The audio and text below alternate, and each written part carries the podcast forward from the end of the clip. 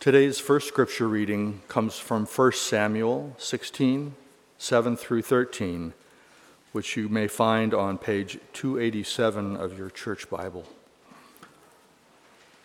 But the Lord said to Samuel, Do not consider his appearance or his height, for I have rejected him. The Lord does not look at the things people look at. People look at the outward appearance, but the Lord looks at the heart. Then Jesse called Abinadab and had him pass in front of Samuel. But, the, but Samuel said, The Lord has not chosen this one either. Jesse then had Shammah pass by, but Samuel said, Nor has the Lord chosen this one. Jesse had seven of his sons pass before Samuel, but Samuel said to him, The Lord has not chosen these. So he asked Jesse, are these all the sons you have? There is still the youngest, Jesse answered. He is tending the sheep. Samuel said, Send for him. We will not sit down until he arrives. So he sent for him and had him brought in. He was glowing with health and had a fine appearance and handsome features. Then the Lord said, Rise and anoint him. This is the one. So Samuel took the horn of oil and anointed him in the presence of his brothers.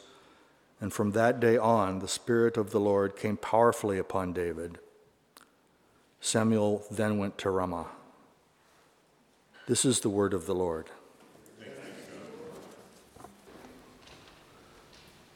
Today's second scripture reading comes from 2 Samuel 7 4 through 13 and can be found on pages 310 through 11 of your Pew Bible. But that night the word of the Lord came to Nathan, saying, Go and tell my servant David, this is what the Lord says Are you the one to build me a house to dwell in? I have not dwelt in a house from the day I brought the Israelites up out of Egypt to this day. I have been moving from place to place with a tent as my dwelling.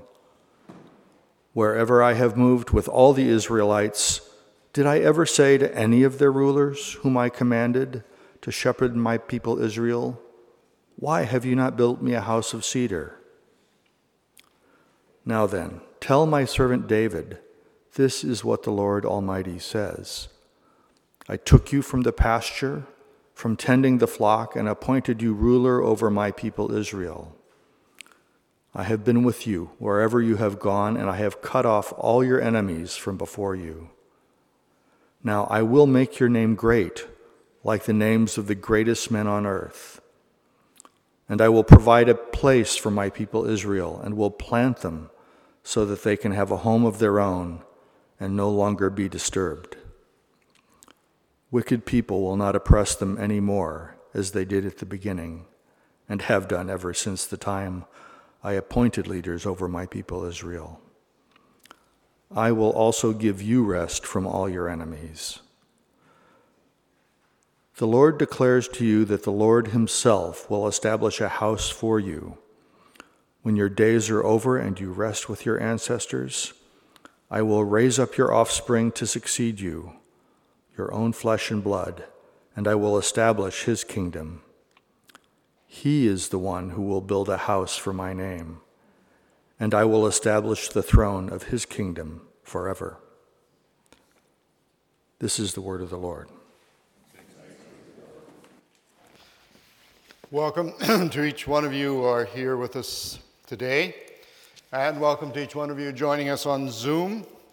We trust that God blesses you through this day and look forward, particularly to those of you on Zoom, at some point being able to meet with you as you return from your travels and or life has changed to such extent that you can be joining with us and uh, look forward to that very much. Now, in the last weeks, we have been working through a sermon series called Foundations, and the concept is we're looking at certain persons in the Old Testament. We're looking at their lives and particularly how God has revealed himself to them and how God has worked in their lives so that we would understand and it would cause our concept of God. That means our understanding of who God is and how God works. Of course, we will never fully understand God because God is God, the Creator, the Almighty, the one who took dust in eternity and created humankind. That we would have this potential of having a relationship, an eternal relationship with God. And we look then at these individuals from the Old Testament, seeing how God revealed himself and how God worked in their lives, because we also look at the New Testament and see how in our time and space, and the writers of the New Testament then took some of these individuals, either they quoted them in the New Testament, they used them as examples or illustrations in the New Testament, and in some cases, the very way God worked in their lives is the principle upon which they explain how our faith works. For example, a couple of weeks ago, we looked at Abraham in Genesis chapter 15, verse 6. It says, And Abraham believed God, and God credited to him as righteousness.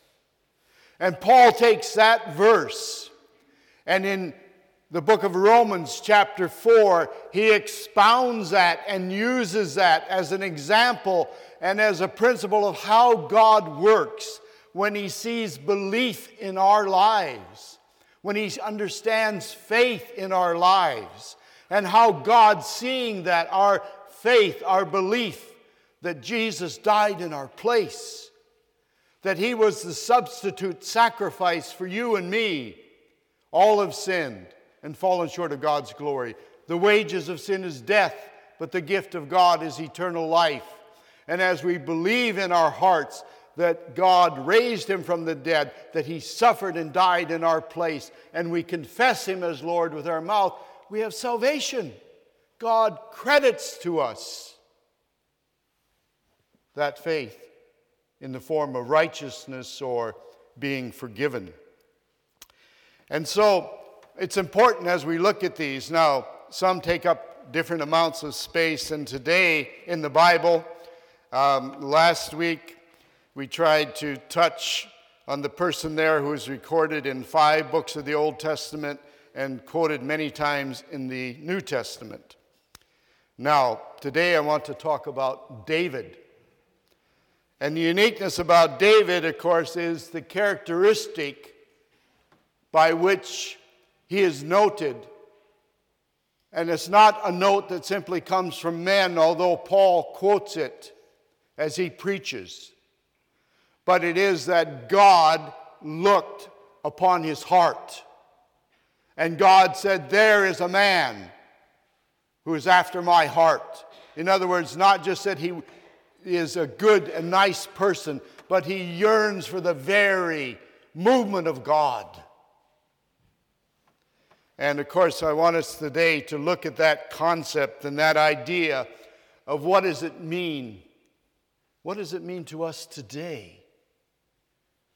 As we began this service, we prayed that God would send His Spirit here in a special way that within our minds, within our hearts, within the very depth of our innermost being, we were aware of God. And when God comes like that, as it was quoted to us or read to us from 1 Samuel chapter 16, how when God is instructing Samuel, it's not this brother, the eldest, nor the second eldest, nor down the line. And then he comes and says, But this one, for God does not look as people look on the outward conditions. God looks in the heart. And may I ask us all, including myself, when God looks there at my heart, what does he see? And David is this man. Now, some basic context about David. One of the reasons he is one of these foundation persons in the Old Testament that is also brought into the New is commentators have counted the number of times his name is mentioned in the Bible over a thousand times, nearly 1,100 times. Wow. That was something itself. And then, of course, he's written many of the Psalms, which we read. Actually, I just uh, we were given a lovely book by uh, one of the persons here in the church recently, and it talks about using the psalm as a lesson to help us learn how to pray. I found it so helpful. And these things, David has written many of those. But also, we find the life of David in 1 Samuel and 2 Samuel goes right through those two books. And then he is quoted many times in the New Testament. And also, he is chosen, as we just mentioned, by God to be a king. Not the desire of people, but the desire of God. This is the one. So, an incredible example to us. But I think most important for us in our present day world is the fact that this promise, this covenant, this uh, idea that God had said to him, I will build for you a house, not just a physical, out of wood, stone, and plaster or whatever house, but this concept is like a dynasty, like a, an unending generation of family that go on and on. And of course, the concept at the very end that was read to us in 2 Samuel chapter 7 as that this one, this descendant, this one that comes from the very house and line of David, will reign forever.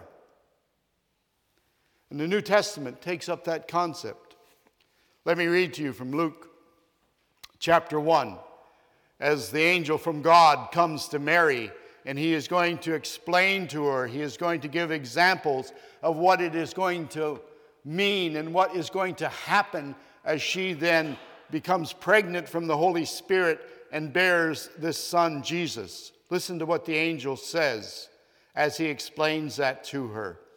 You will conceive and give birth to a son, and you are to call him Jesus. Immediately, the New Testament takes and brings us with focus that Jesus is the one to fulfill this. Then listen how he explains even further. And he will be great, and he will be called the Son of the Most High. The Lord God will give him the throne of his father David. The angel nails it into place. The throne of his father David. Then listen. And he will reign over Jacob's descendants forever. And then the phrase, and his kingdom will never end. Of course, in Matthew, as it introduces Jesus, what it does immediately in Matthew 1 1, as it is giving his genealogy, it takes him back. And it doesn't say there, descendant of Abraham, but he said, the very root and tribe and son of David. It identifies again and again Jesus as this fulfillment of this prophecy that has come to him.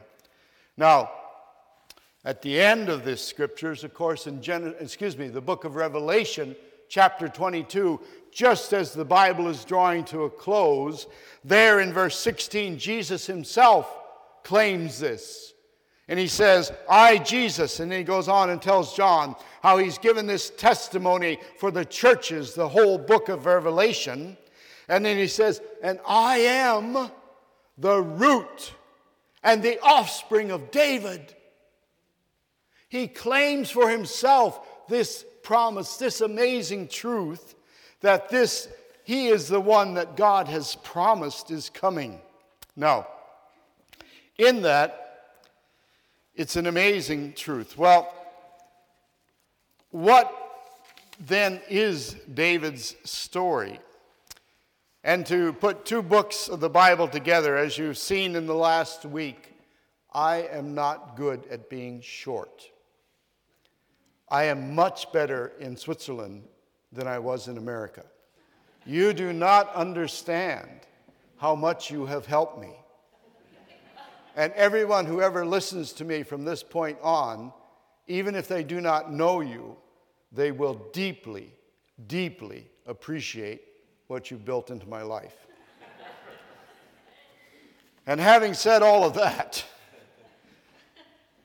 there is so much about David. So, what I have chosen to do this morning is just take five different incidents or happenings from his life, look at each one of those briefly, and see how the Bible applies that in our own lives. Now, for us, of course, that he was chosen by God. We've already thought about that, so I will not go back to that, but I want you to grasp hold of that this morning. The uniqueness about David and that which brings and comes right into 2023 is the concept of God looking into and upon our hearts. And that God is looking for certain things, even as it was sung to us this morning, near to the heart of God. Actually, there's a marvelous study that uh, was given us by Jeff Anhut eh, about the presence or being God being with us. I know he has notes and I'm embarrassing him, but if you want, I'm sure he has more of those same notes. And as we came to the end of that, in this moment when sometimes we who will live today find this a struggle to know how close is God? Is God with us or not? And I remember as I was walking from the room, it hit me. It's very much like Peter. After Jesus has preached and the disciples get in the boat and they row into the middle of the lake and the storm comes and they're trying to keep the boat from capsizing and all of that. And all of a sudden, here comes Jesus walking on the water. And I want you to notice this morning that when Peter acknowledges Jesus, he says, Lord, if that's you, and at that moment, there are two points and two requests one could make. One could make the request, if that's you, please get in my boat. That's what we tend to do. When we become a bit insecure and not knowing what God is doing. But the request Peter makes is this Lord, if that is you, tell me to come to you on the water. And without hesitation, Jesus says, Come. And for a moment, or we don't know how long, the Bible does not tell us, but there comes a point where Peter steps out of the boat and he walks on water. Yes, we all remember that he went through the water as he looked at the waves and all of that, but I always remember that the other 11 disciples will never critique him for a moment because he walked towards God. You see, it's not only God coming to us, but there comes those moments in life when we need to move and step out and follow Him. Would not God today be speaking to us, to some of us, come? And we need to take that step. Well, he was chosen by God because God saw this in David's heart. And then the next chapter in First Samuel goes on to another incredible event in his life and that is when he fights Goliath. Remember the account, the Bible has said that Saul has been appointed king. It is a very turbulent moment, I think, in the heart of God. As Saul is appointed king, if you read that background this afternoon as you're sitting out enjoying the sun, sipping your coffee and reading, if you go back, you will find that the people of Israel look around at all the other nations because they all had kings, but God had said, I will lead you, I will be your king. And they looked around and said, You know, that nation has a king, and he leads, and he makes decisions, and he fights our battles. That's what we want to be like. We don't want to be like this, we want to be like them. And God comes to Samuel and he says, Give them what they want, but tell them they've chosen to relinquish me and take that. Anyway, as they point and find Sam, uh, Saul to be the king, and he's pointed out, the Bible says, and he is head above, taller than any other Israelite. Now, when we get to chapter 17, the Philistines with whom they are fighting have this giant called Goliath. Now, remember, the Israelites have a king whose head uh, taller than anyone else. So if you have a giant here, whose responsibility is it to fight from here? But Saul does not want to go. And David comes, and as he brings some bread and cheese to his brothers who are there serving in the army, he begins to say, Well, who is this Goliath? Who is he? Why does he challenge the armies of God? Why doesn't somebody go and challenge him? And the Bible says he keeps repeating this, and suddenly he's brought in to Saul's, and Saul explains to him and says, Well, why doesn't someone go? David says. And David says, I will go.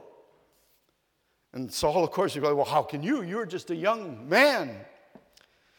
And then David uses two experiences in life to explain to Saul why he's willing to face the giant.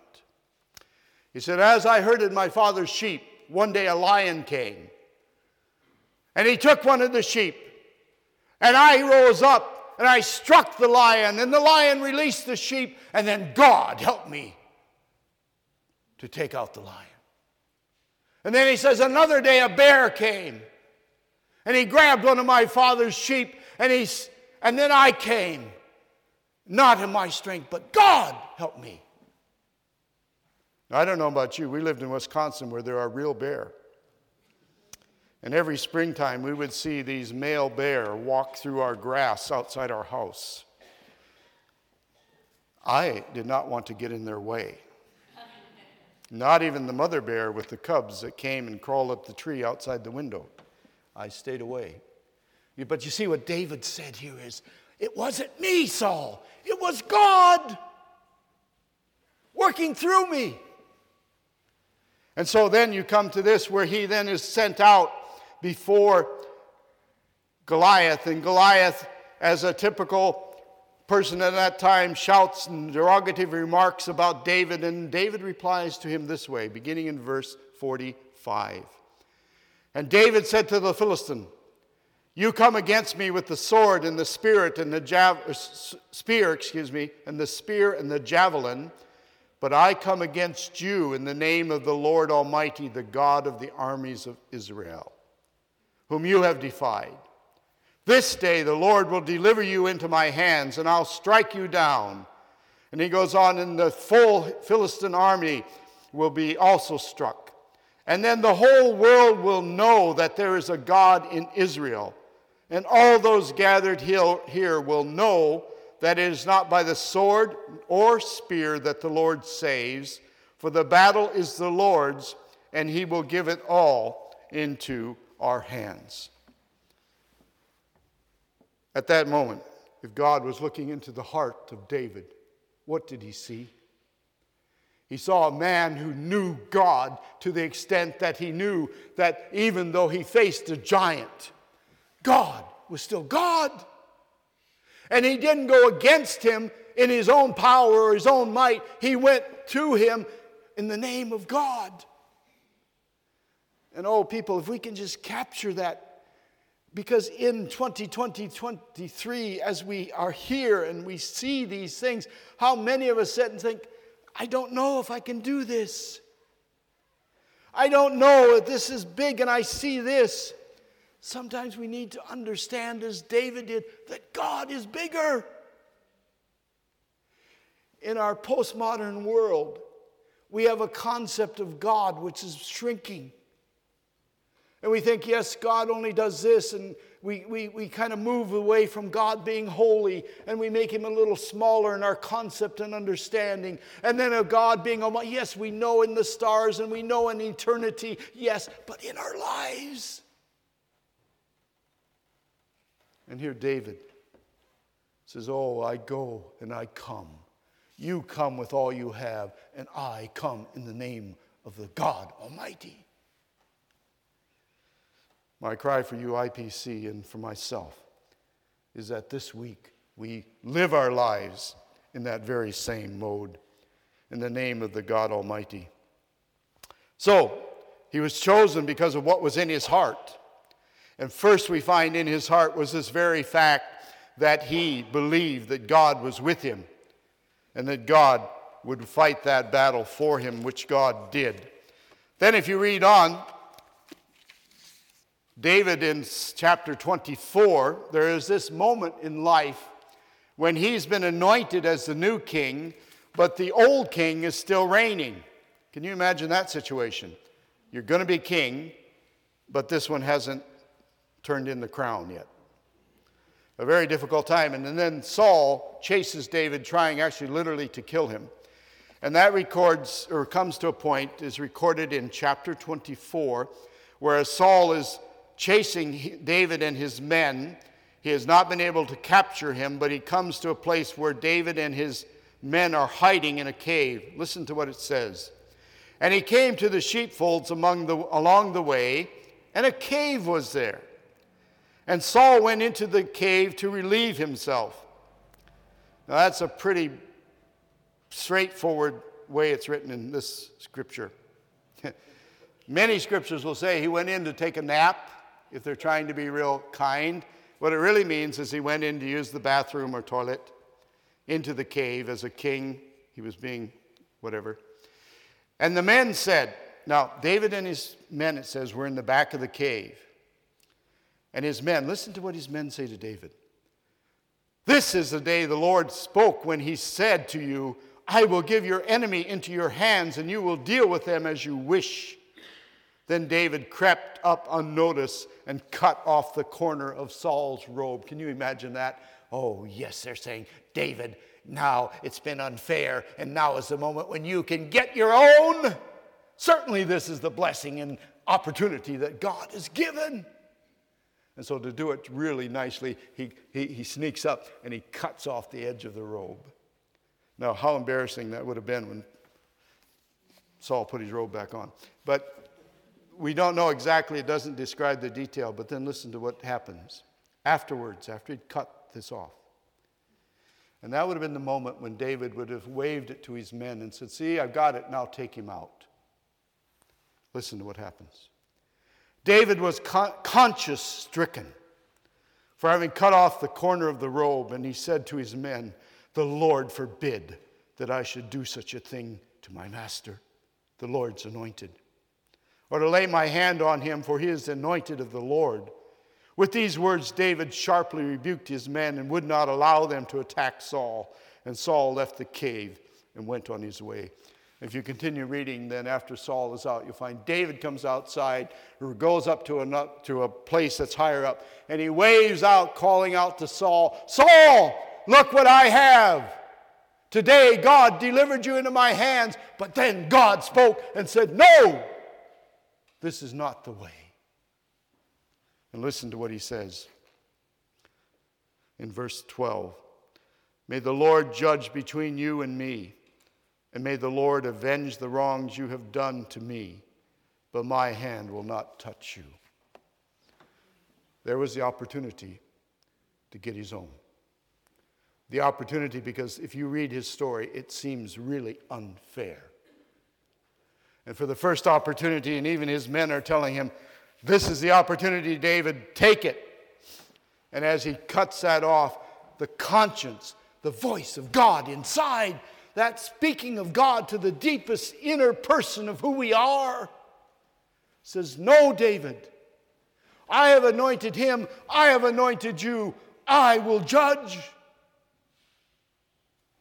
And sometimes I wonder in 2023 if we as Christians would live out this, what message and what God saw in the heart of David, where David had to learn to listen to the conscience, the voice of God speaking to him. And rather than saying, Yes, I have my rights, yes, I can do this, yes, I can say this, yes, I can write this, yes, I can do this, rather than to say, No, they too are ones God loves. And I wait for God to judge between them and me. And that's the last that he is troubled by Saul. And then we had the fourth event is what was read to us in 2 Samuel chapter 6 and 7, where he desires to build this house for God. And God comes and says, And I have a plan. I have a promise for you. I brought you from where you have come to this place. And then I have a future for you, and I have a future that includes eternity. And this morning, as we consider the will of God the Father for you and me, for all of us here, realize that God has brought us through his providence to where we are today. But that is not all that God has thought or planned or desires for us. He has a future.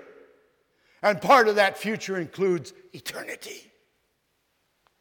And there in chapter 7 it says, And David went in, that would have been to the tabernacle, and he sat. In my mind, it says sat before God. My mind pictures him as, as cuddling up as close to the veil that separated the very presence of God from his people. And God as close to God as he can. And he says, Oh God, who am I? A mere human that you have thought about me, you have planned for me, and you have promised me to bring me here, but not just to finish here, but to future and an eternal plan. That I think God has for you and me today. And the last of the five things I want us to consider this morning is found in 2 Samuel chapter 11. It begins like this And it was the spring of the year when kings went to, led their armies into war. And David sent out his army under his leader. But David stayed home. It's the first time you find where David doesn't do what is expected of him. Instead of going and leading as God has appointed him to do, he stays at home. And as he stays at home, he wanders across the rooftop and sees this lady taking a bath. Lust he calls her, she goes, commits adultery, and in a few weeks she sends back to him saying, David, I'm pregnant. And then he brings the husband home, telling him to go home and be with his wife. The husband, because he's a soldier, refuses. And then David tells his general to take the husband and put him in the front line and then ask your men to draw back. You see, once you're there and you know you should have gone, but you've stayed where you shouldn't be, then sin can come through temptation. But the result of sin is you've got to do more sin to cover up this sin. Can you remember back when you were so young you told your first lie? And maybe your family, in my case, it would have been my mother who kind of graciously, lovingly grilled me about it. And you had to invent another lie to cover up this lie. That's the way sin works. And all I would say is this to all of us is if you know that you're staying here when you should be here, maybe that's on your cell phone when you shouldn't be. Maybe that's in front of your computer where you shouldn't go to a website. Maybe that's some literature or film, or maybe that's a discussion that you know is not going in the right direction. Whatever that might be, learn from David. Stop and come here to the will of God. Because then he sends the prophet Nathan, and we know the account with Nathan gives him this parable, and he gets angry at this wicked man and says, Whoever he is, I'm going to zap him. And David says, You're him. You're the man. And then we have this beautiful thing where David repents and says, I have sinned. And out of that, if you read Psalm 51, the prologue to Psalm 51 will say, And as Nathan the prophet came and confronted David after he had committed adultery with Bathsheba, this is what he wrote. Remember how it starts? Oh God, I have sinned against you. I call out to your mercy. Forgive me, take away my transgressions, wash me, and I shall be cleansed. And he tells, Restore to me the joy of my salvation. Against you and you alone have I sinned. Think of what God saw, you know, all of us for the best of life at moments gets messy. And for each and every one of us, there's a time when we know we shouldn't be there, but maybe we pause or linger. But if we do, there is then this moment when we need to bring that before God and allow Him to cleanse, forgive, and restore.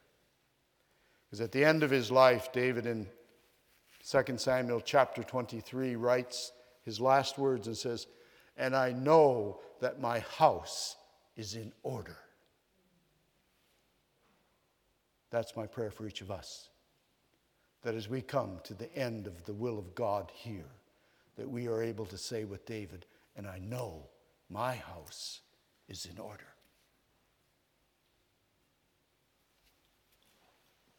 And as God speaks to us this morning, let us hear his voice and let us respond with the integrity of heart as David did and seek his face. Let's pray. Father, thank you again for this opportunity to even look and consider your person, David, in the Old Testament, who desired to serve you. And Lord, what he found out was that you had a greater plan for him than he could have ever imagined. Not only taking him from where he had begun, but you brought him to the place where he was, which was amazing in itself. But Lord, you had a future and you had an eternal part as well. And I pray for each of us here today, might we grab hold of that this morning, that the will of God for us is to bring us to this point but then, Lord, you're going to meet with us and deal with us and give us a future and an eternity. And Lord, I pray for all of us who sometimes linger where we shouldn't be. May we this morning, in all the honesty of heart, confess that before you and ask for your cleansing, your restoration, and that you would place into us again the joy of your salvation. We worship you and ask for your blessing. In Jesus' name, amen.